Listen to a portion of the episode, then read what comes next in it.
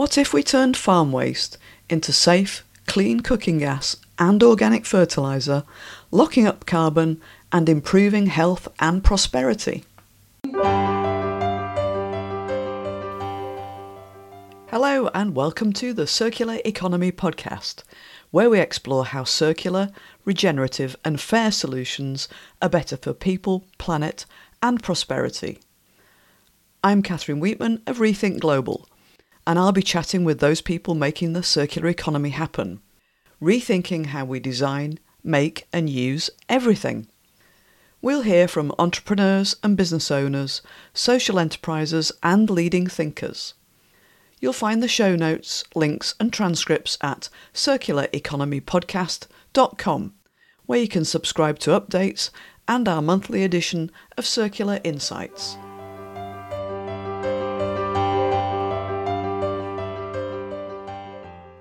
It's episode 99. Welcome back, and thanks to our growing band of regular listeners. And if you're new to this podcast, thanks for downloading. In this episode, we hear from Ben Jeffries, a multi award winning social entrepreneur making better things happen.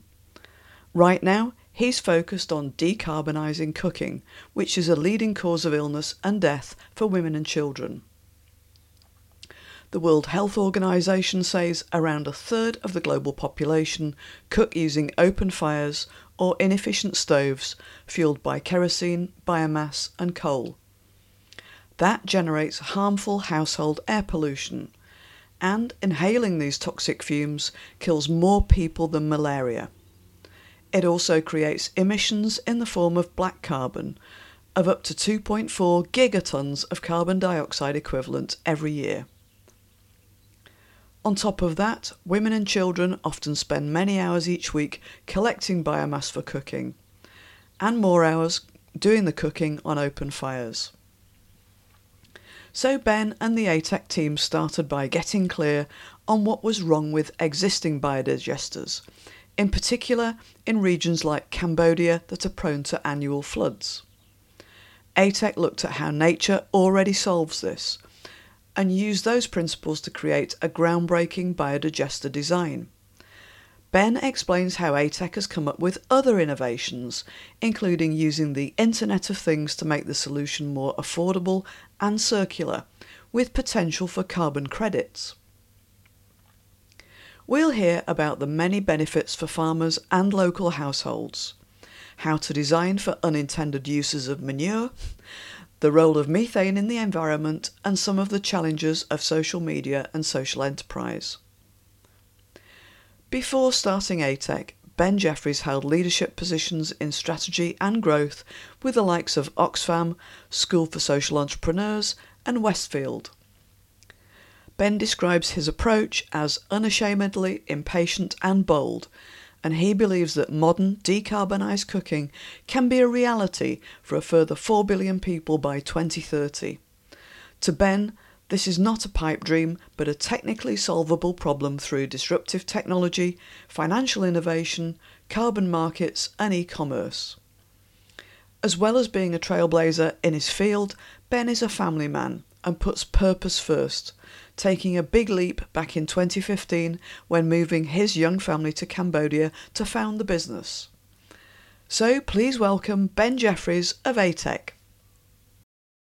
I'd love to start off by asking you how ATEC works and how you're using circular approaches to create value um, for all the people that you're serving. Yeah, thanks, Catherine. So yeah, so even though I'm, I'm based in Australia these days, um, we originally set it up in Cambodia. We work mostly in the, the developing world.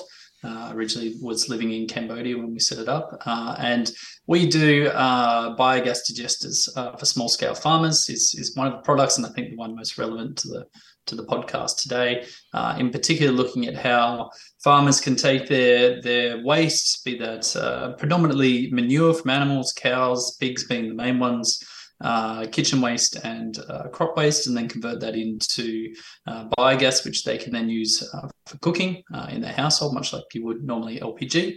and then each system produces around 20 tons of organic fertilizer per year.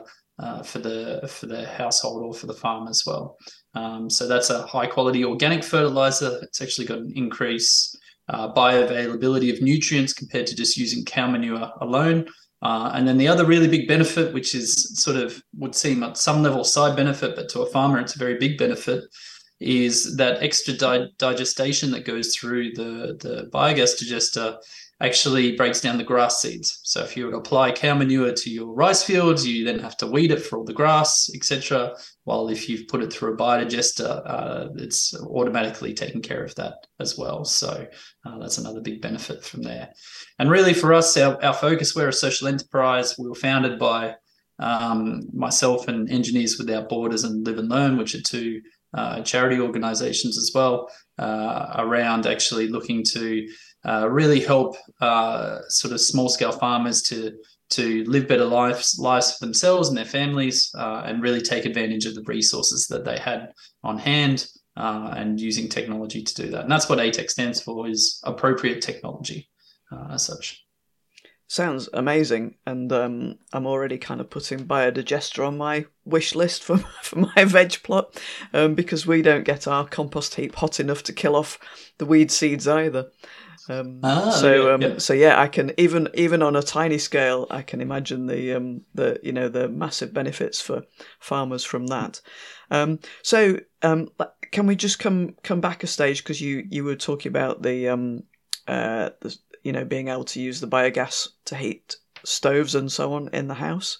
So for people who are not familiar with um, the kind of the you know the traditional cooking methods used in places like Cambodia and and so on. Um, you know, what would they have been using instead of biogas? Yeah, so so traditionally in, in the countries where I mean we predominantly work in Cambodia and Bangladesh, and in those countries, people are generally using wood for cooking. Uh, it's kind of their traditional approach. Either just trees, cutting them down, much like you would for a campfire uh, style cooking, or or buying charcoal that's been sort of uh, created and treated uh, into charcoal as well. So so that's traditionally what people use use for cooking in these in these countries.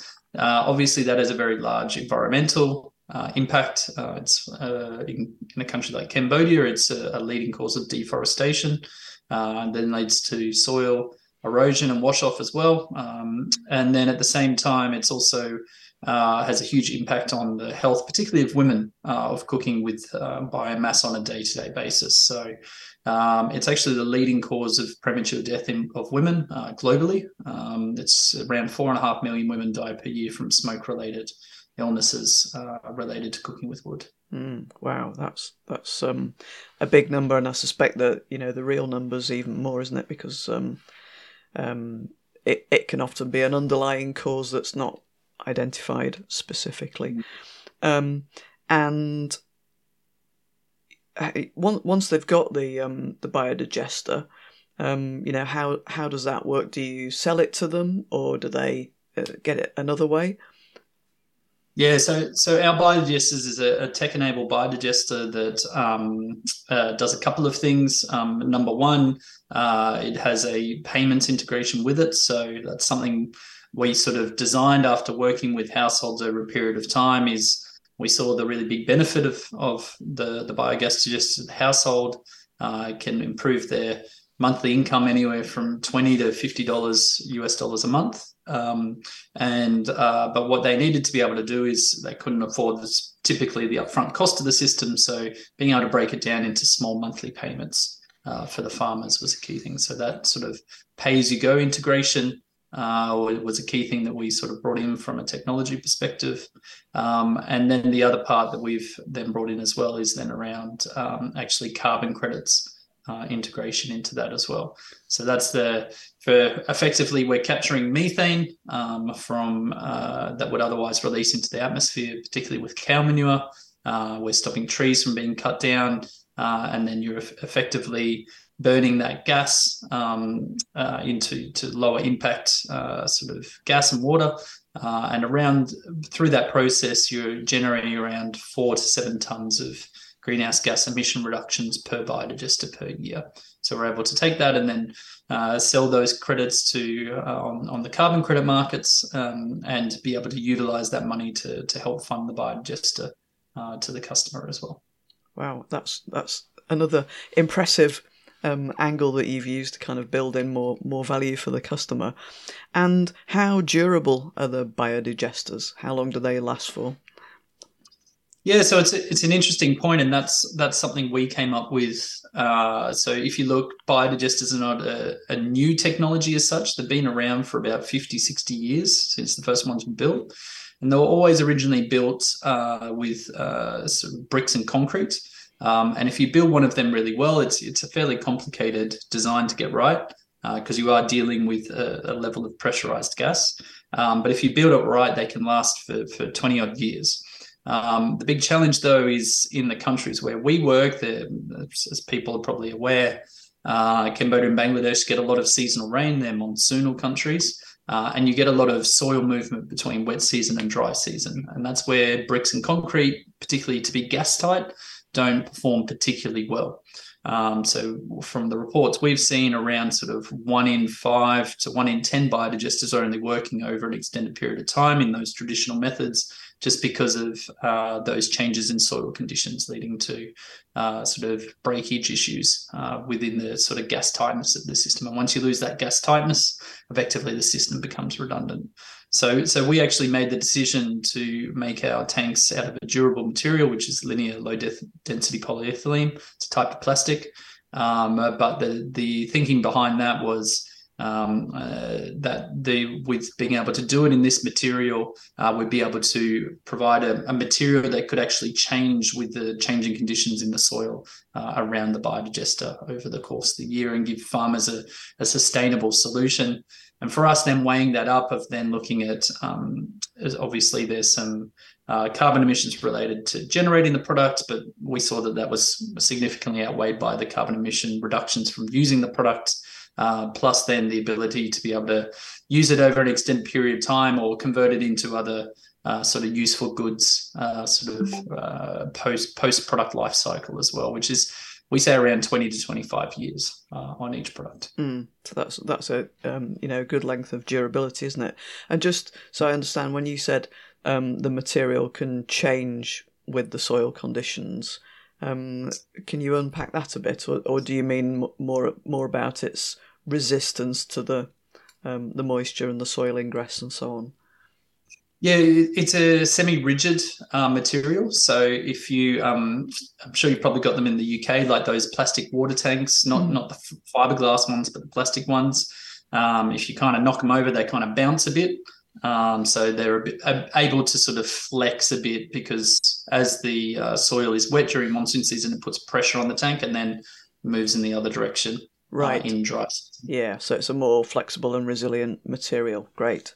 Um, yeah, great. and if something does go wrong are they repairable by the farmers? How how would that work? Yeah so so we offer a um, three year warranty uh, on the systems uh, and then we provide further post post sale support as well. Depends what the issue is. If it's relatively minor the farmers can fix it themselves. Probably the most common one is just a blockage in the system uh, at some stage, which farmers can do themselves. But if there's any technical issue, we can we can come and fix that for them. Mm, that's that sounds that sounds um, reassuring for the farmers because I can imagine um, different technology and, and so on is is you know a bit of a sticking point with do I do I do I um you know invest in this new system that I'm not familiar with, um, and where mm. did the ideas come from? Um, and for the biodigester yeah, so us, itself. Sorry, yeah, I wasn't being, being yeah, not the idea sorry. for the business, but for the the design. You know, the the different design compared to um, the other biodigesters that you described. Yeah, so for us, it actually started off, um, as I mentioned, Engineers Without Borders, who's, who's one of our, our founding organizations, um, started off with a, a, what's called a design challenge. So it was actually getting university students uh, who who went on a trip over to Cambodia, and particularly were looking at floating villages uh, in Cambodia, which are on the the main lake in in Cambodia called Tonle Sap, uh, and they had some significant. Uh, sort of challenges around that, around uh, sort of both gas for cooking, but then also waste treatment uh, in those areas as well. So it was through that setup um, or, or, that particular challenge and working with local partners at that stage um, that we we started to investigate. Okay, well, biodigester might be a good solution here. We looked at what was already available because generally, as a, a, a design principle with uh, appropriate technology, looking to do the most simplified, low cost, readily available solution possible, which would have been using say bricks and concrete, which is readily available. But we we could see that that was not leading to a, a sustainable outcome. So from that, we then moved into the, the plastic type.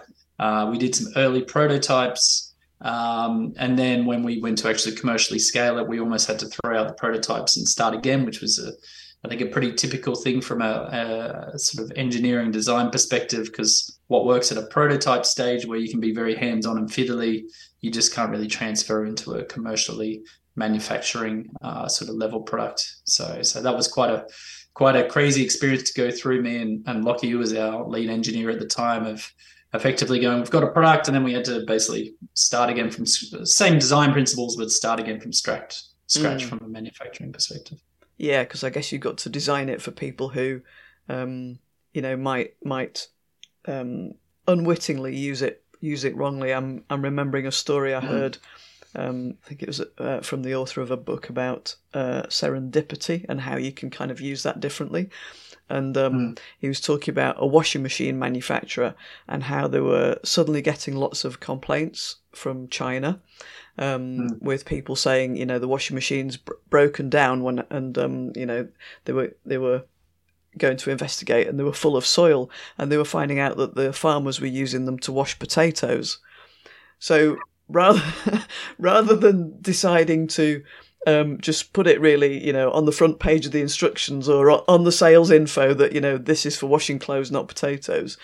They decided mm. to to develop a specific machine that would be good at washing potatoes and filtering out all the soil. So that was kind of the serendipity thing.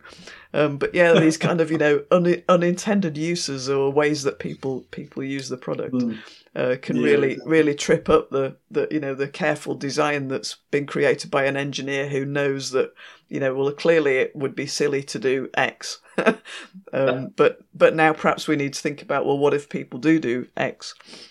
Yeah. So yeah. Yeah, and I, I think the lesson we learned quickly, and thankfully we took um, what's called the, some lean startup principles in there was like rather than design the perfect system, design something that's hopefully passable and then just get it out there and see what happens uh, and just do that with a select group of early adopters. And so we went through that. I think we went through effectively four designs within that first 12 months uh, before we had something really that was commercially that we could scale. Mm, yeah, that sounds good. And mm. um, I think when we talked a few months ago ahead of the, the podcast, you were also talking about the design ideas um, coming from you know understanding and trying to mimic the process that goes on in a cow's stomach in terms of how cows naturally biodigest things. Mm. Yeah, effectively, a, a, a, biogas digester is just another version of the stomach. Um, it's an anaerobic chamber, uh, and that, that's again why that that sort of airtightness is very important. You have to have an anaerobic setup uh, so that the bacteria can work efficiently. Uh, and really, you're just taking the the and this is the beauty of the system is you don't need to have some special input or whatever. You're literally using cow manure, uh, which has that natural uh, sort of range of anaerobic bacteria. It's actually multiple different types of bacteria uh, in there that are called methanogenic bacteria that effectively convert waste into methane, which mm. is, is, what you're what you're looking to get. Methane's actually not smelly. That's a common mis- misperception. It's actually uh, there's no smell. It's actually the sulfur dioxide in gas that gives it that smell.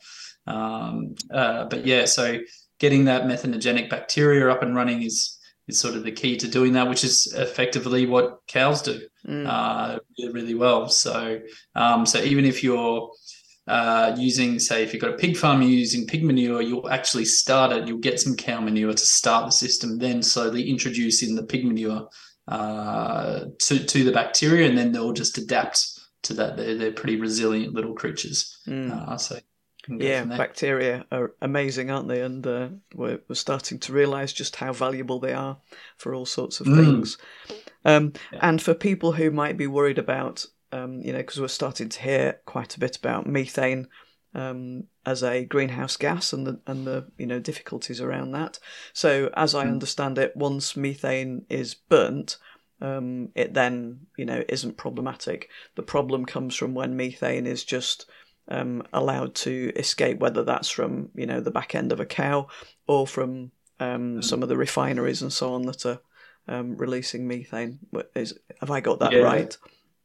Good, correct. So, so yeah. So what we're trying to do is, um, I mean, there's a lot of talk because I think it's hu- probably humorous about cows farting or whatever the case is. It's mm. actually burping is is one of the main releases, but the other big release is actually um, uh, from the manure. So as as the cows do their normal business, it's actually then just aspirating from the manure. So what we're doing is grabbing that, and then that that uh, methane. So some of that methane there is is then captured in the tank, but then most importantly, usually methane is then released as the manure decomposes over a, a, over the next few days. So we're then bringing that into the biodigester and capturing that, which is the same as how natural gas uh, is produced. That's just done millions of years ago, but it's mm. actually the exact same process mm. uh, that we're going through there. So, so that's how we're capturing it. I think for us globally, there's um, obviously uh, like we, we need to look at this at a, um, a agricultural level. I think um, methane is around 50 to 100 times more potent as a greenhouse gas than um, than uh, carbon dioxide. Uh, the upside of that, at least, I think it only lasts in the atmosphere for 20 years. So it is a shorter lifespan than carbon dioxide in the atmosphere, but a lot more potent. Um, but I think probably the biggest challenges we've got on the methane front is actually number one, looking at um, uh, methane leakages from natural gas fields. Uh, that's a that's a really significant problem uh, that that is going mm. uh, sort of a lot of the time uh, on, on, as a production of using natural gas. Uh, and then, yeah, the um, I think a big one. Hopefully, we don't have to deal with. If we do things right. Is then the um, the defrosting of uh, Siberia and other areas where there's mm. large large peat moss bogs as well. That could have a, a huge impact of methane release into the atmosphere as well. Yeah, yeah. There's a, a lot of focus, isn't there now, kind of um, on um, the greenhouse gases beyond just the you know the the carbon one that people have been hmm. focused mm. on. And so, Ben, I'm curious to know how did you come to be, you know, involved in this out in Cambodia and so on? What what brought you to this? Yeah, it was interesting. Uh, so, as I mentioned, Engineers Without Borders and Live and Learn had done some initial prototyping, uh, and that was that was uh, over a decade ago. And that sort of kind of was on and off as a, a sort of a, a, typical grant funded project. Um, and then they we're able to um, secure some seed funding, some grant funding to actually then turn it into a, a, sort of commercial product and a social enterprise. And it was at that time I had no, no specific interest in uh, biogas as such. My business is a bit more on the background. Uh, sorry, my background is a bit more on the business side. Um, but yeah, for for me, once I heard about the product and the, the the sort of higher level of both social and environmental impact that could be achieved, uh, and it was a good time for me. We just had our uh, second daughter, uh, and we were looking to to move over into uh, into Asia and have a bit of experience with our with our kids over there.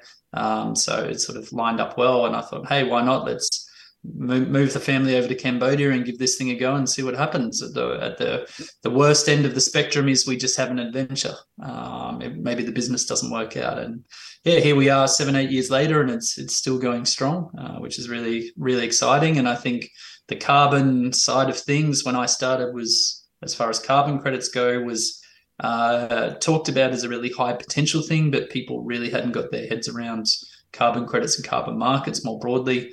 Um, I think that that's now become a really serious uh, sort of sector uh, moving forward. There's there's still some growing pains there that are that are occurring, mm. um, but overall, putting a price on carbon and and making it a, a tradable commodity, uh, in my view, is a, a, big step towards us actually accelerating uh, solutions to uh, sort of solving the climate change challenge. Mm.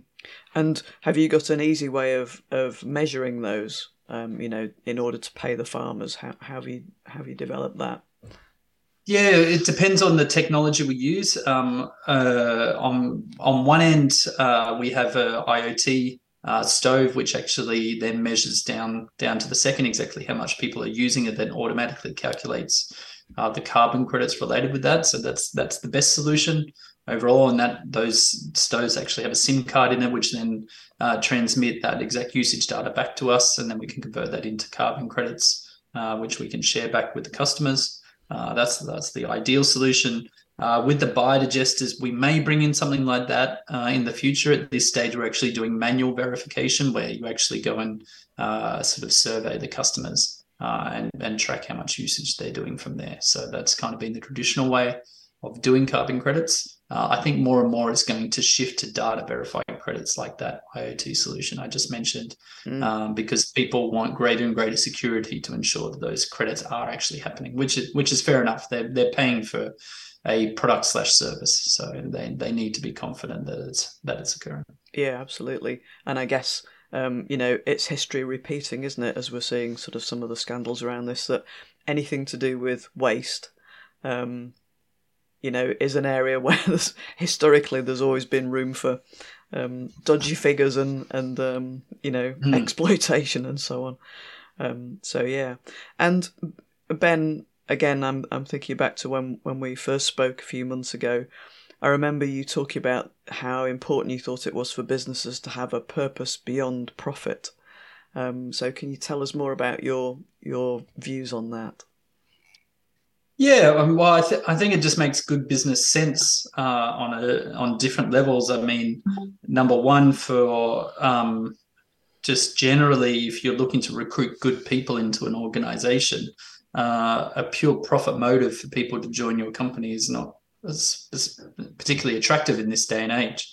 Uh, people are often looking for a greater meaning in their work beyond just hey, come and make money uh, as such. Um, so I think from a recruiting talent perspective, having that purpose uh, really drives us on. I mean, I've I'm doing what I'm doing. I'm sure I could probably go into a, a corporate gig and and earn a I would like to think a significant more amount of money. Maybe I'm kidding myself. I don't know. But if if that was really my driver, but that's not really what drives me, is the impact that I can achieve uh, through that work. So I think for us, that that's one big point. The second point is if you look at the and not looking in that traditional lens of impact enterprise or, or whatever we'd like to call it. But if you look at some of the biggest technological shifts in the world, they all tend to have a very strong purpose behind them anyway. So a lot of those, what are now seen as these big corporate uh, global multinationals uh, that came out of Silicon Valley, if you go back to the early days, uh, a lot of them had a, a, much stronger purpose than just making a bucket load of money. They were really around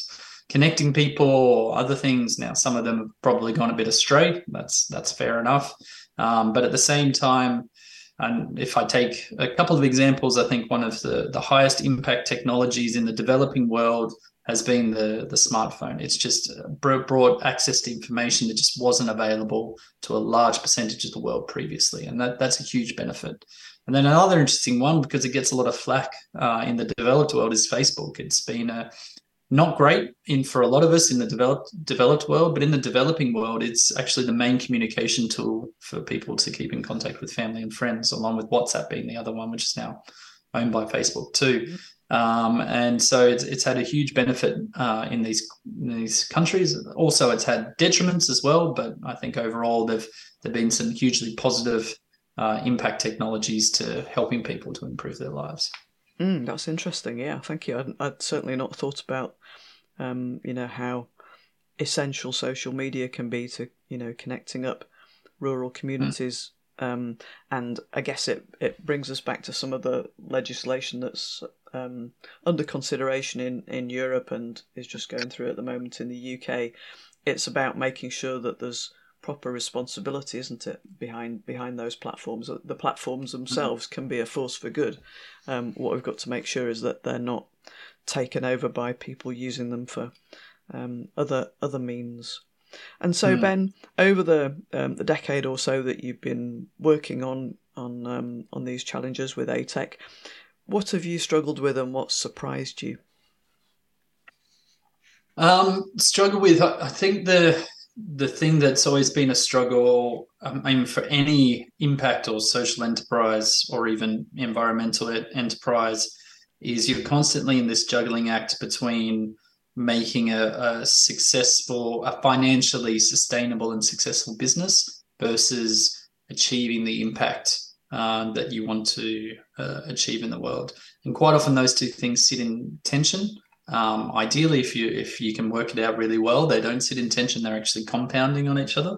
Uh, but generally, there's a level of of tension there. So, for example, I mean, for us, uh, we could really target you know wealthier households achieve greater margins on our products, much like you would with a traditional product adoption curve. You start with the the sort of wealthy customers first, and then you move down to the, the mass majority from there. Um, but for us, selling products to high end people in in the in the cities within these countries uh, is is not where we want to start. We we want to be there for the impact, and our products are designed for those groups. But then the margins you can achieve from a financial sustainability perspective is quite tight in that situation. So I think that's always uh, been probably one of the biggest challenges that that anyone doing this type of work has has to undertake. Um, the thing that surprised me is, um, yeah, that we're that we're still here in some level. I think um, it, it's amazing the resilient. I think we yeah, underestimate how resilient the organization becomes. I mean, we're we're around 60, 65 staff now across three countries.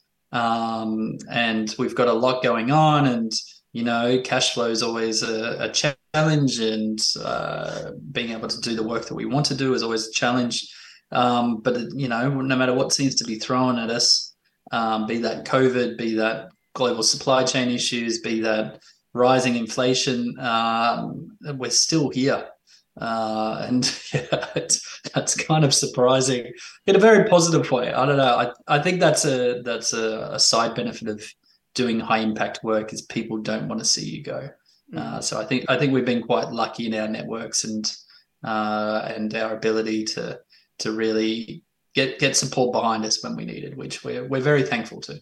Mm. Yeah, and I guess all those people who have chosen to work for you because of the purpose of the business are also mm. um, going the extra mile in terms of applying their creativity and problem solving skills to thinking about how you can overcome some of the challenges around supply chain disruption and, and so on. Mm. Um, and if you were talking to another business that wanted to start something circular or go more circular um, with their existing model, what would your number one lesson learned be for them? Um, Oh, that's a good question. I think it's there, there's definitely potential there. Um, I think it would be uh, when it comes to looking at particularly say waste to value, be that energy or other outcomes. Uh, there, there's typically a lot of potential there. The ability to then convert that potential into reality, both uh, from a scale perspective, and from a time perspective, there's usually a few more challenges there than you'd expect. So so it, will look great on paper, uh, which is great because we should be doing it. Uh, but don't underestimate the challenges or, or, or, the number of challenges that'll then come to really make that successful in the long term. Mm.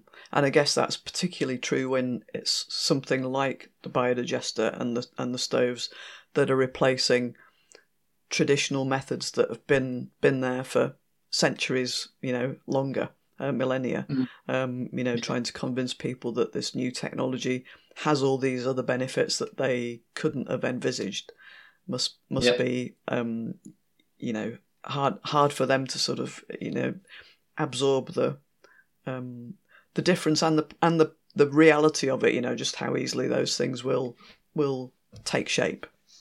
Mm.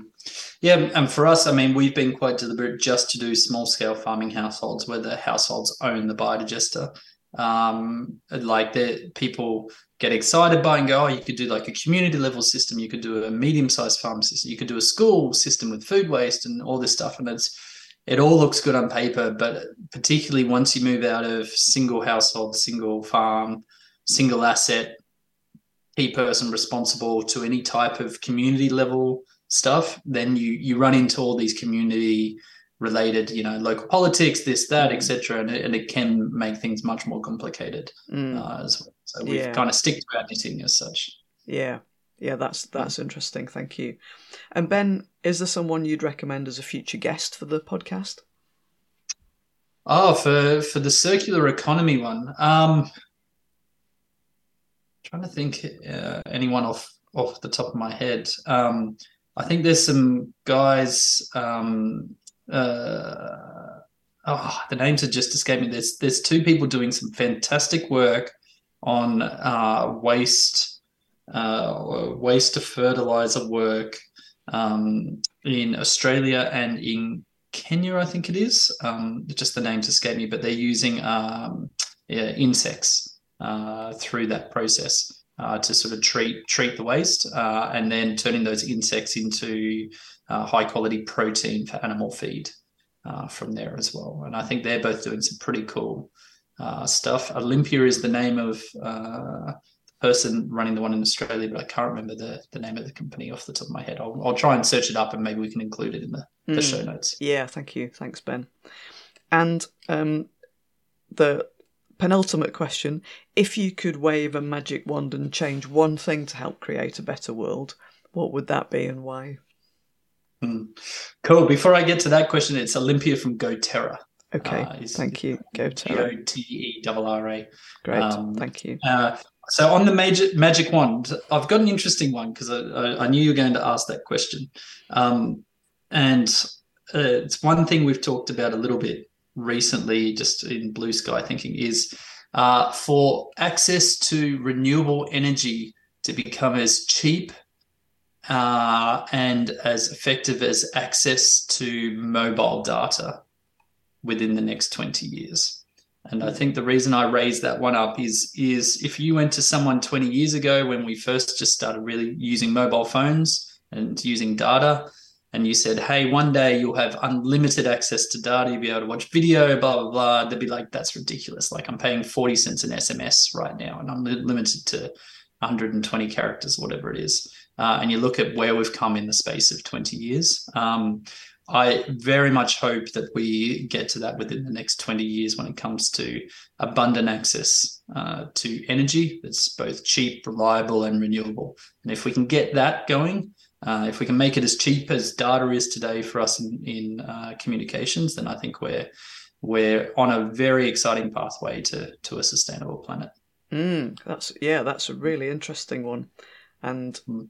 yeah, you're right. It's it's those when we look look back at things and how expensive they were um, at that point in time. And then as as technologies improved and scales improved and all the rest of it, how things get transformed, um, then I don't see that as being impossible either. And I think you're right. Mm. The the sort of you know the household, the single business scale, is where we should be aiming for because then people are really on top of the maintenance and um, you know not not leaving it to somebody else. And in the biodigester field, I can imagine the difficulties of, you know, somebody deciding that they'll put all their, um, you know, farm um, crop waste on it or something, and that messes up the, the mix inside.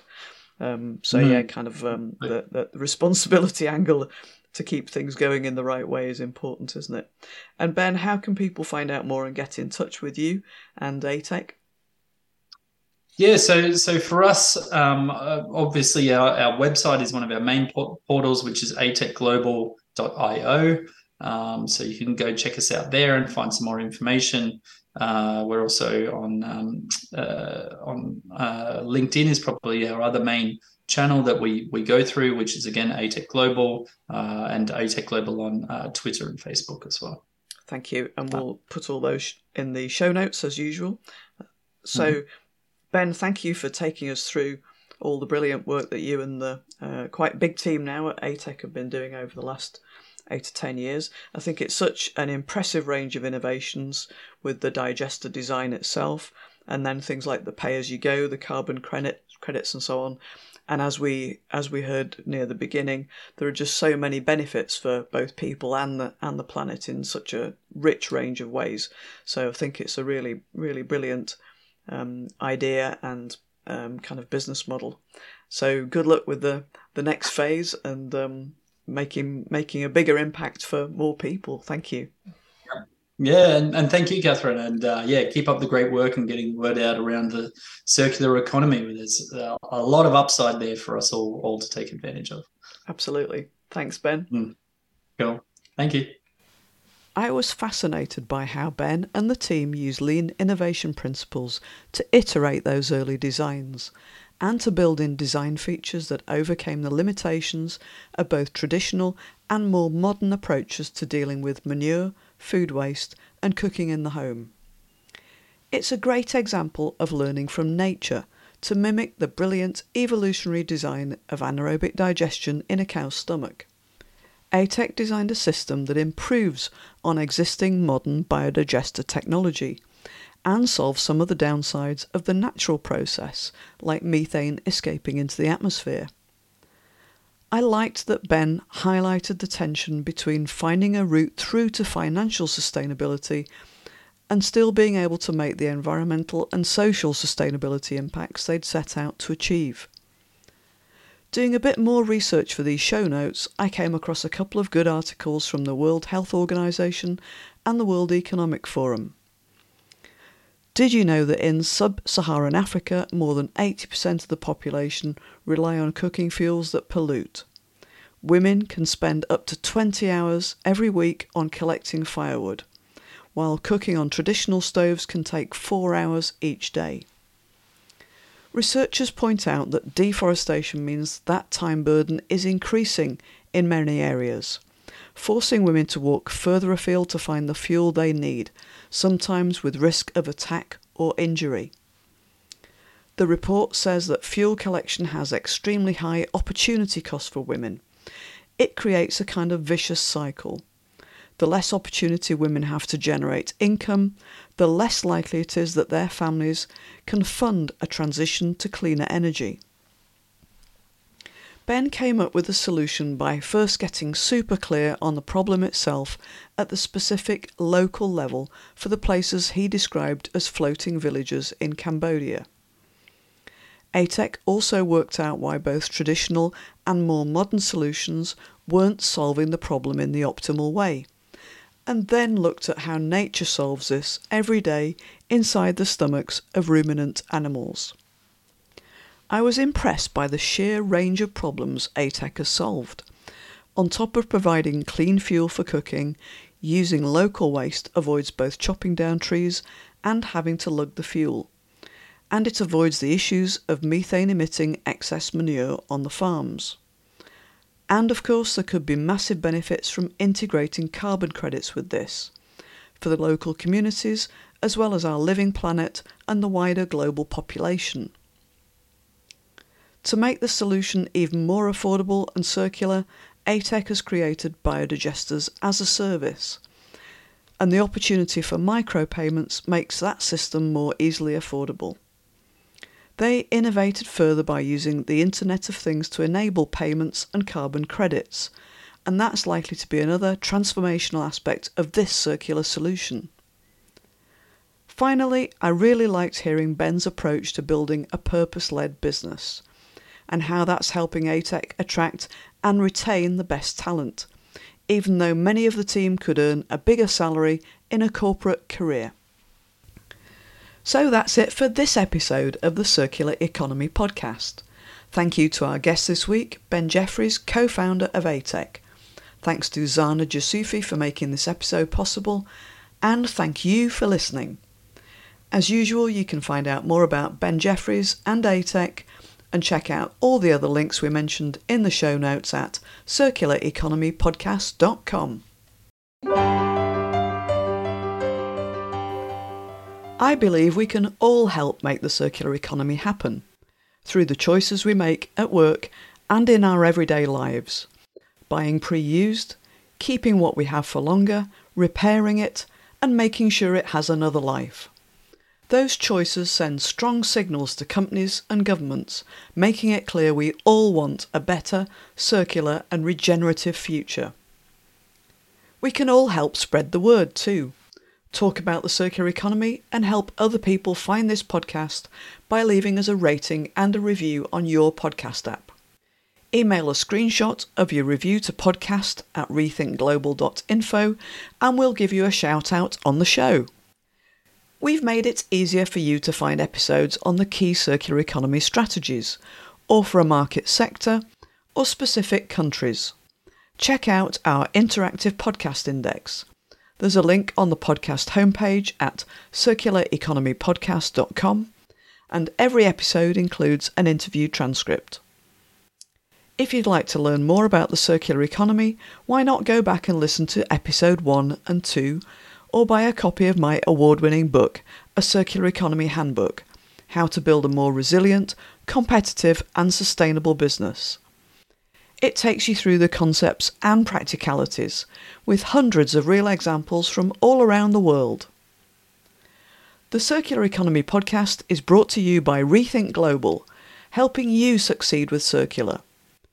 You can find information on our talks, workshops, coaching and advice, and circular economy resources at rethinkglobal.info or connect with me, Catherine Weetman, on LinkedIn.